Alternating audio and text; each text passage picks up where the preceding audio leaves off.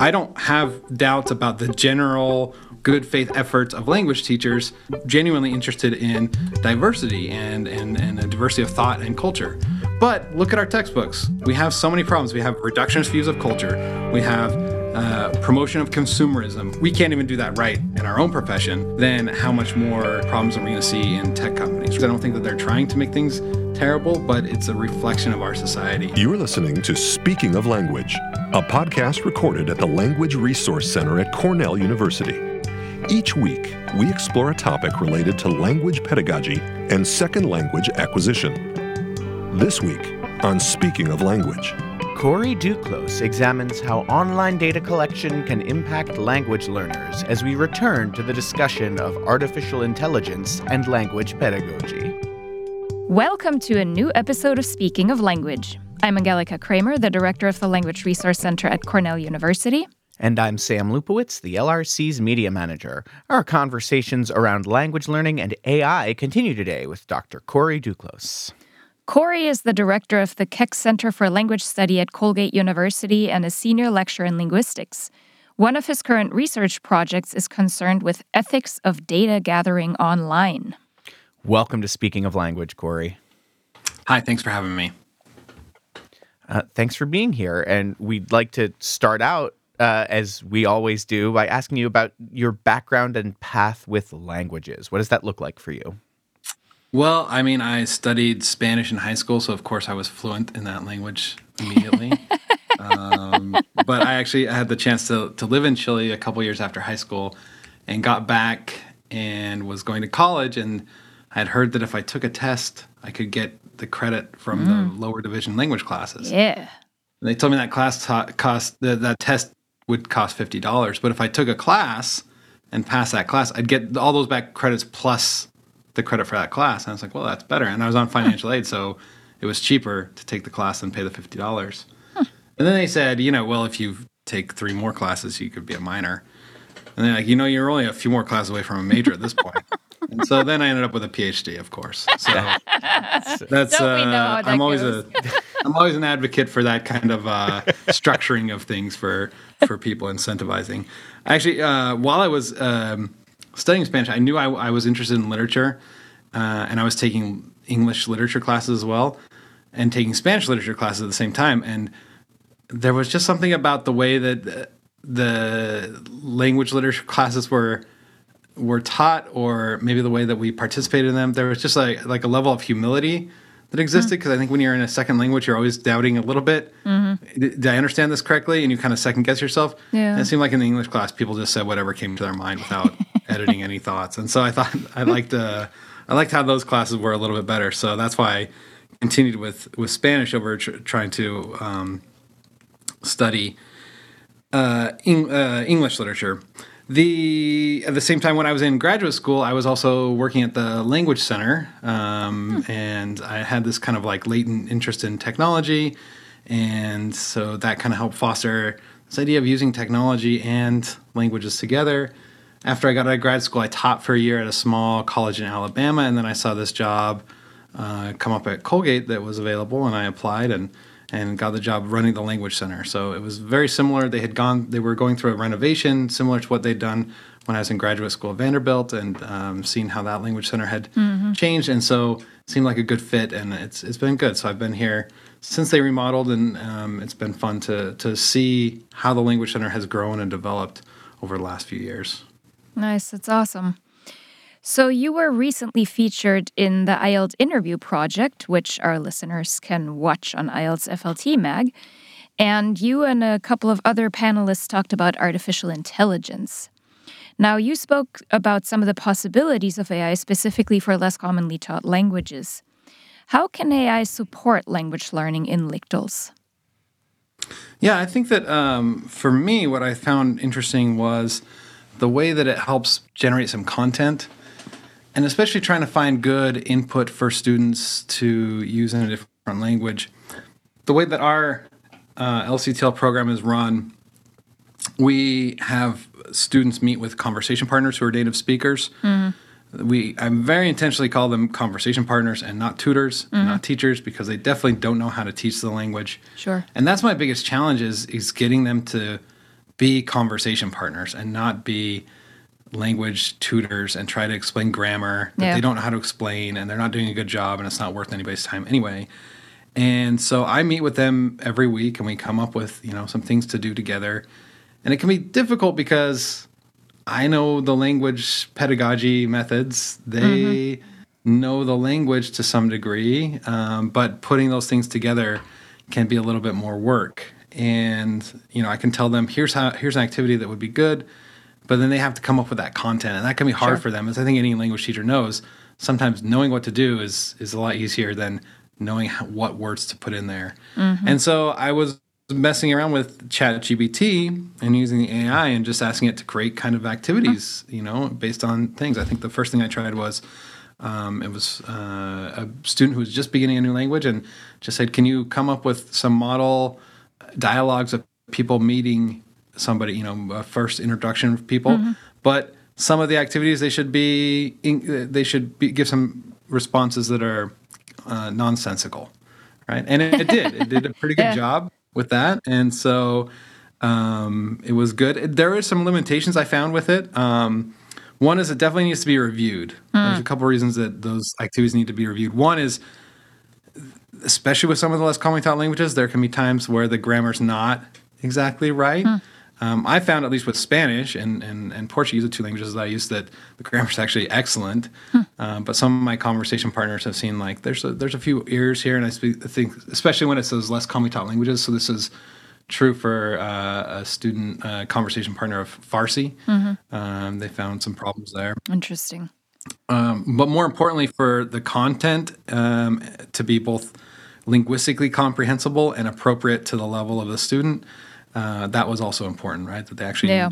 would be able to understand it and so changing a few words here or there but it was it's much easier to work with kind of a structure of things than nothing else for the more advanced uh, conversation partners it's also just a good way to generate some content right you can ask it to just like write some questions um, you can give it some parameters and it seems to work pretty well I also testing it out a little bit. I was trying to see if you know could a student really just use this as like a language partner? Right? Could a student just t- just type back and forth and learn from a Yeah. And it, to some extent, it could work.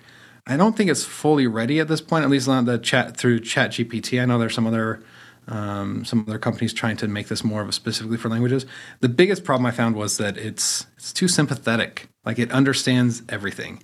I tried to give it some some Spanish that was like half Spanish, half English, Yeah. a mix of things, and like some like false cognates, and it just went with it. It didn't say like I don't understand or didn't have any like breakdowns in communication. It kind of figured out what I was trying to say, maybe a little too easily.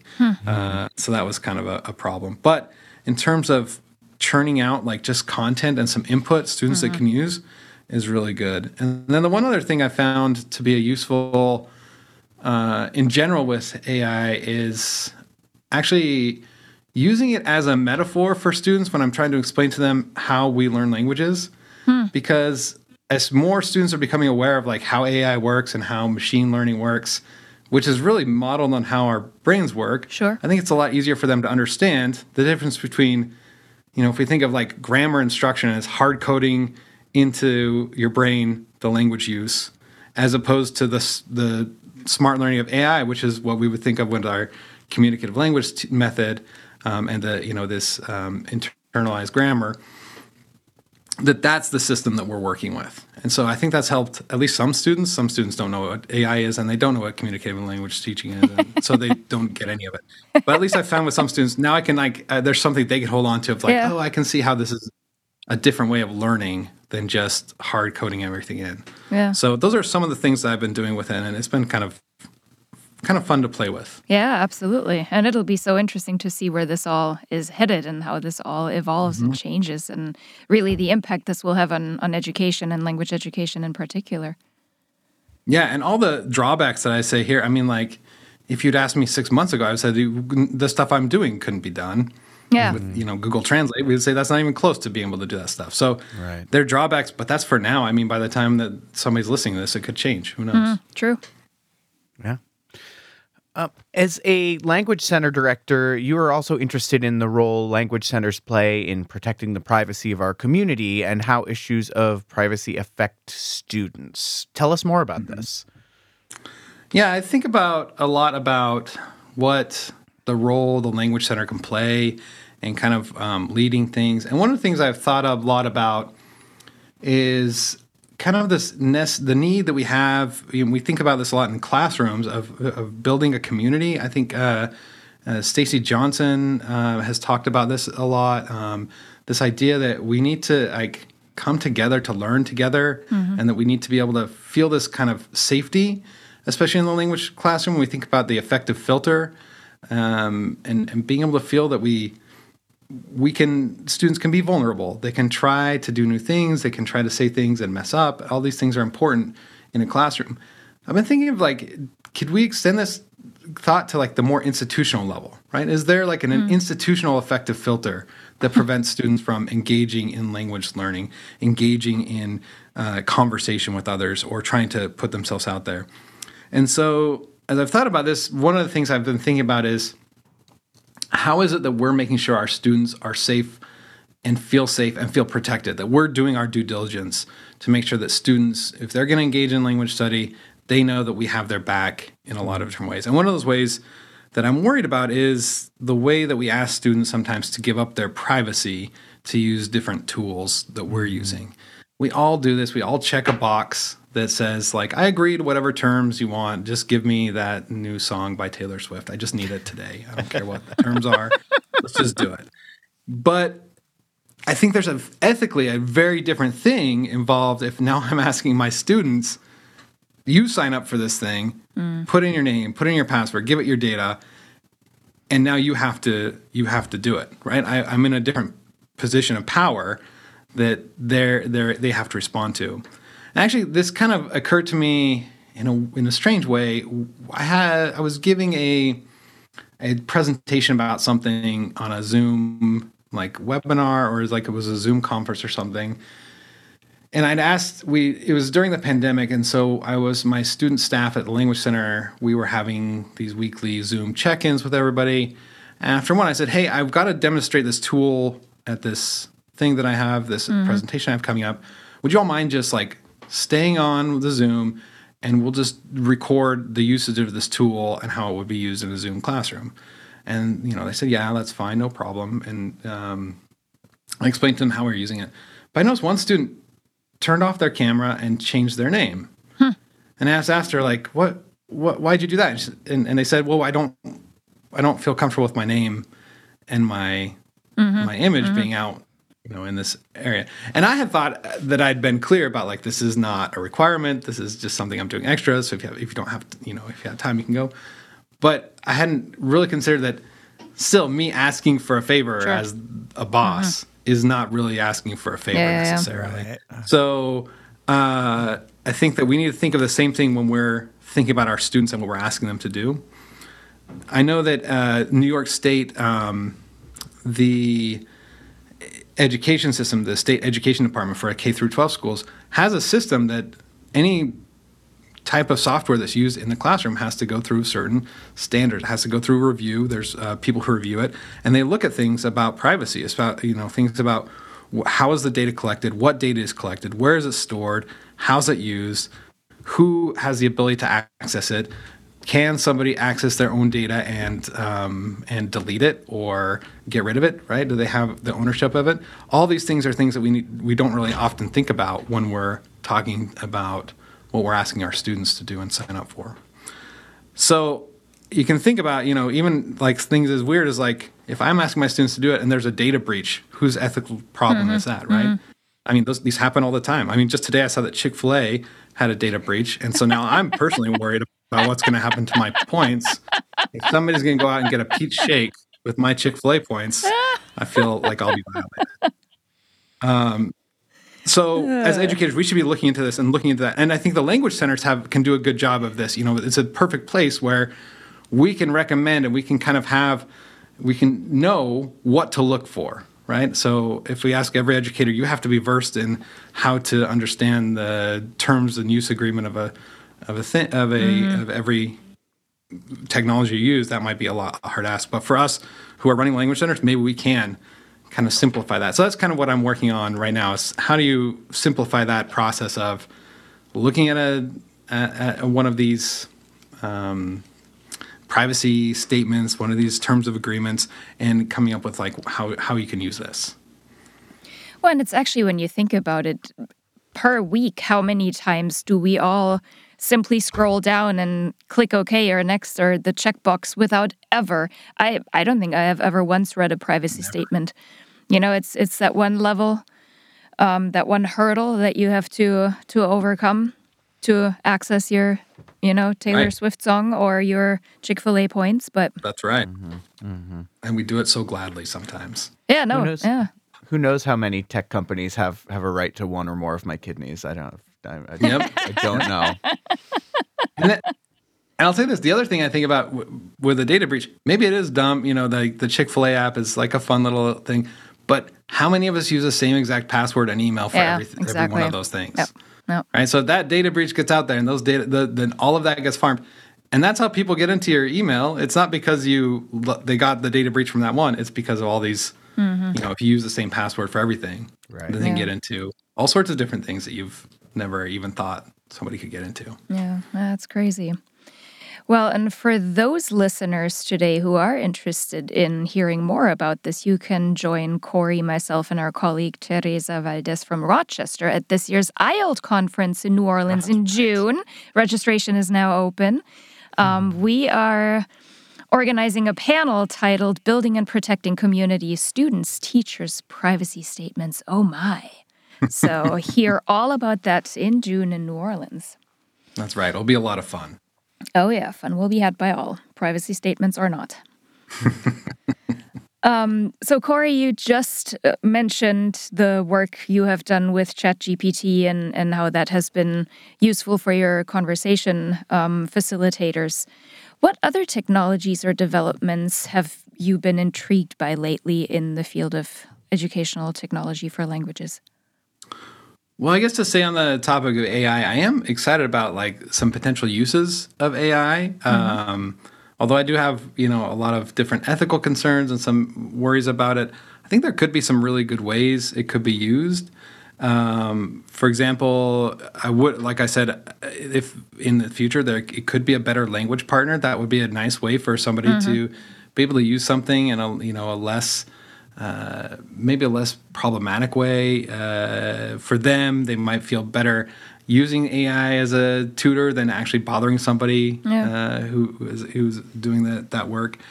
Uh, it could uh, I could see the possibility of AI integrating into like an LMS or even like your online homework with your textbook and just giving some suggestions to individuals of like here's some things you should study more hmm. right here's some areas you could mm-hmm. focus your attention or maybe even giving lesson, you know, ideas to the teacher.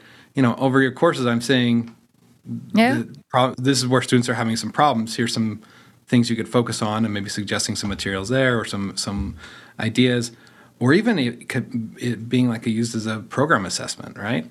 Hmm. But again, you can see how that could get out of hand, right? If, if it, this gets into the hands of an administrator, he can say, well, the AI said that you all should be fired. That's not a good idea either. But here's one thing that I read was reading about the other day that I'm really excited about, which is um, the idea of an e- an AI email assistant that could oh. help take care of my email. Yeah. Um, so I'm, th- I'm imagining a world where instead of me getting up and reading each email, I get like a digest, right? Huh. That says, here's the bullet points. And it'll say something like, you know, like, Angelika asked if you could meet tomorrow you have time at three, four, five. Here's an email draft I wrote. Would you like to send it? Ah. No um, kidding. Like, yeah. Then all I do is click send. Oh, yep. that would be fantastic, right? Um, it's like how much time do I spend just looking at right. my calendar and trying to yep. figure out like where are my times and, yep. and writing down, typing out like three to four, four to four, right? It's so much like something like that would be great. I also think like what would it be like if a chat GPT were to you know an AI model was to be trained on my email content and writing in my voice, that would be really fun to see what it could do. I wonder if it would make the same mistakes I do. Like would it occasionally leave would it occasionally leave the O off of hello at the beginning of an email? Or would it um, you know maybe it would do the thing where I you know I've accidentally like dropped the E in best and the O in Cory, so I Uh, unwittingly send a plea for help and say "beset cry" at the end of my. so be, I wonder. I wonder really if mine would would learn to write emails that are twice as long as they need to be. That would Yeah. be good. Yeah. So it'd be interesting. to see What could it do? Could it really mimic how terrible some of my emails are? Or... That'd be great. Well, but I think what you're talking about is really the potential of time saving, right? I think automating a lot of these processes that for for teachers for, you know, just planning are just so time and time sensitive. Um, and that really is, you know, I think an area where AI hopefully will be able to make a big dent so teachers then can focus more on what AI can't do Right. you know the the interpersonal the actual communication um yeah Right. And then it'll save enough time that we can all finally go to the four day work week that we deserve. That's the let's That's the make real that goal. a three day work week Even isn't better. that the model we all aspire to even better. I like it. Why stop there? Uh, the sky, imagine big. That's what I always say. We keep talking like this, we'll have a zero day work week. That's what the well yeah i mean but i the, was pay, the pay has to stay the same. That's the There that's go. the key. That's obviously obviously well i was wondering if chatgpt could just you know write and produce our podcast from now on i mean right as soon as we have the the speech component that's part of it you it, know Right. it cannot. I am essential to the operation. or it'll be like the uh, the Chat GPT generated uh, Seinfeld episodes. Do you Oh see that? Eventually got banned for making insensitive jokes, which was too much of a mirror of like the real comedy world. yeah. I, uh, I, I honestly, when I go back now and watch watch episodes of Seinfeld, I'm sometimes taken Yep. aback by the insensitive jokes. So, like, I knew they were insensitive, but not not quite the ways in which they were insensitive Yeah, at the time. it's true. The '90s were a long time ago. I Were, they were a long time ago. All right. Well, uh, keeping on the theme of convenience and consequences, uh, a discussion around AI on our podcast always prompts the question should our listeners be preparing themselves for the robot uprising? What do you think, Cory?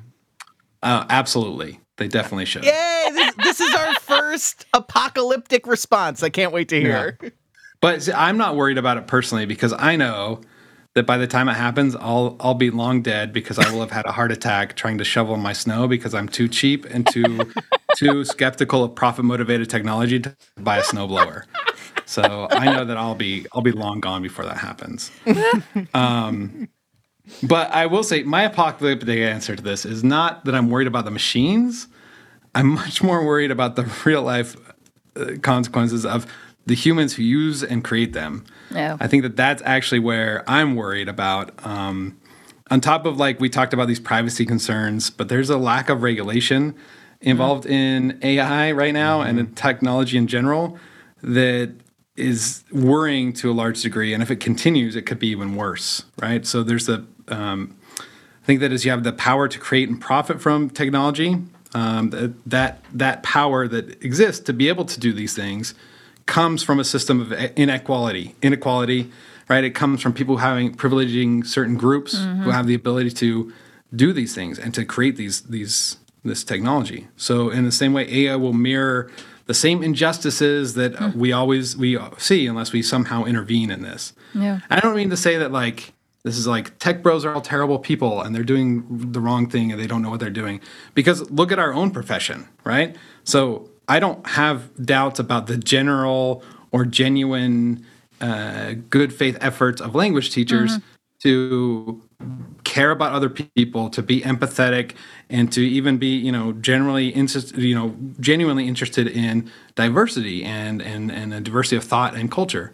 But look at our textbooks. We have so many problems. We have reductionist views of culture. We have uh, promotion of consumerism over other things. We have an ignor- uh, ignoring of marginalized uh, linguistic varieties or subcultures, right? And that's the people who really should mm-hmm. be caring the most. So if we can't even do that right in our own profession, then how much more problems are we going to see in tech companies, right? So they might not be trying to do these things. I don't think that they're trying to make things terrible, but it's a reflection of our mm-hmm. society.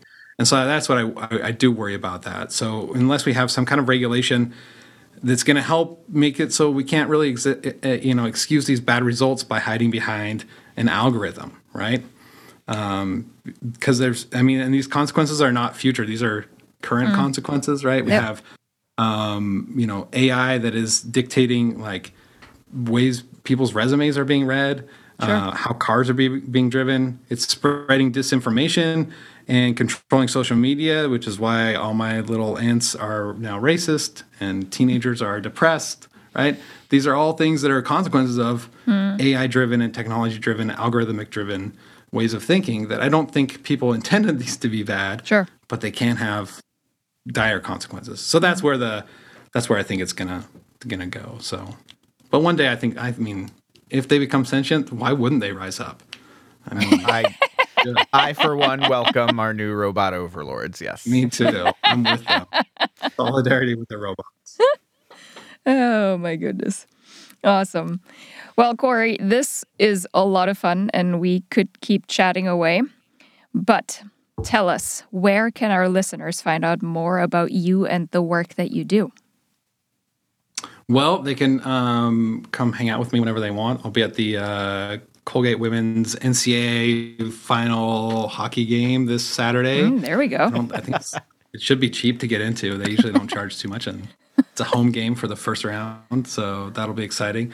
Um, I don't. I'm on social media. I don't post a lot on there, um, but you, I guess you could follow me there. But the IALLT conference, that's probably the best place. There we So come hang out with us at the IALLT conference. We'll be there to New Orleans. It'll be nice and steamy, and so we'll all be sweaty together, and no one can complain that anybody stinks because we all will. So that'll be good. Very good. Uh, what a. if, that's not a sales pitch, I don't know what. Um, Cory, before we sign off, we'd like to ask you to share a word in a language you speak, love, are learning, want to learn that makes you chuckle. Let's hear it. Listen, something that makes me chuckle, that's a low bar because I like to laugh about a lot. I don't think there's anything wrong I with love that. languages. This is this is a really actually been a really hard question. I've been thinking about this a lot because there are so many languages. Uh, Angelika always makes me think of like the many wonderful words that German has. You know, like I think Schadenfreude, which is even better if you're. You know, it makes me chuckle, especially if I hear somebody spell. Uh, you know, misspeak it or you know mispronounce it. That always makes me even happier. Uh, we have, uh, but I, I also like uh, some of the loan words that that uh, go into other languages, especially when they add sounds to the loan words. So, like in uh, Japanese, the McDonald's is Makodonaldos, or sometimes they short, shorten it to Maku. Um, and then uh, a great one in uh, Portuguese is uh, the word for picnic is piquenique.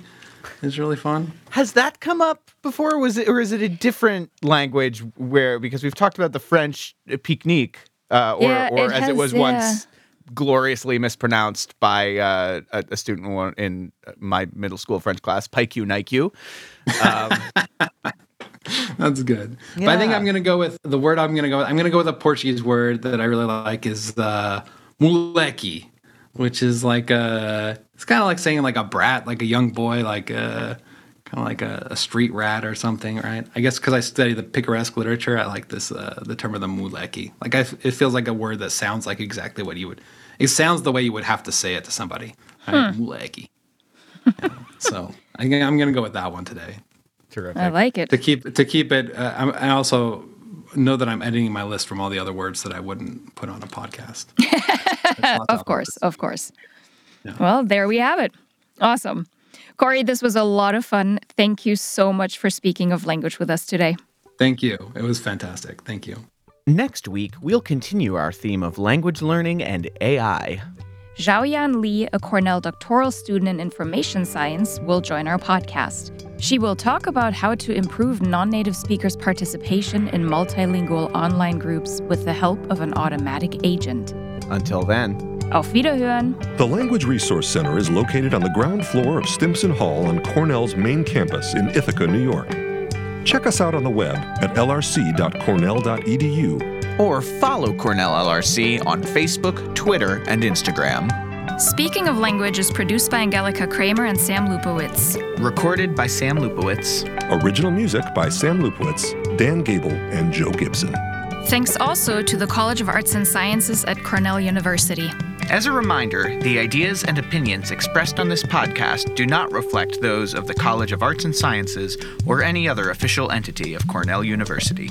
We thank our listeners and do stay tuned for our next episode.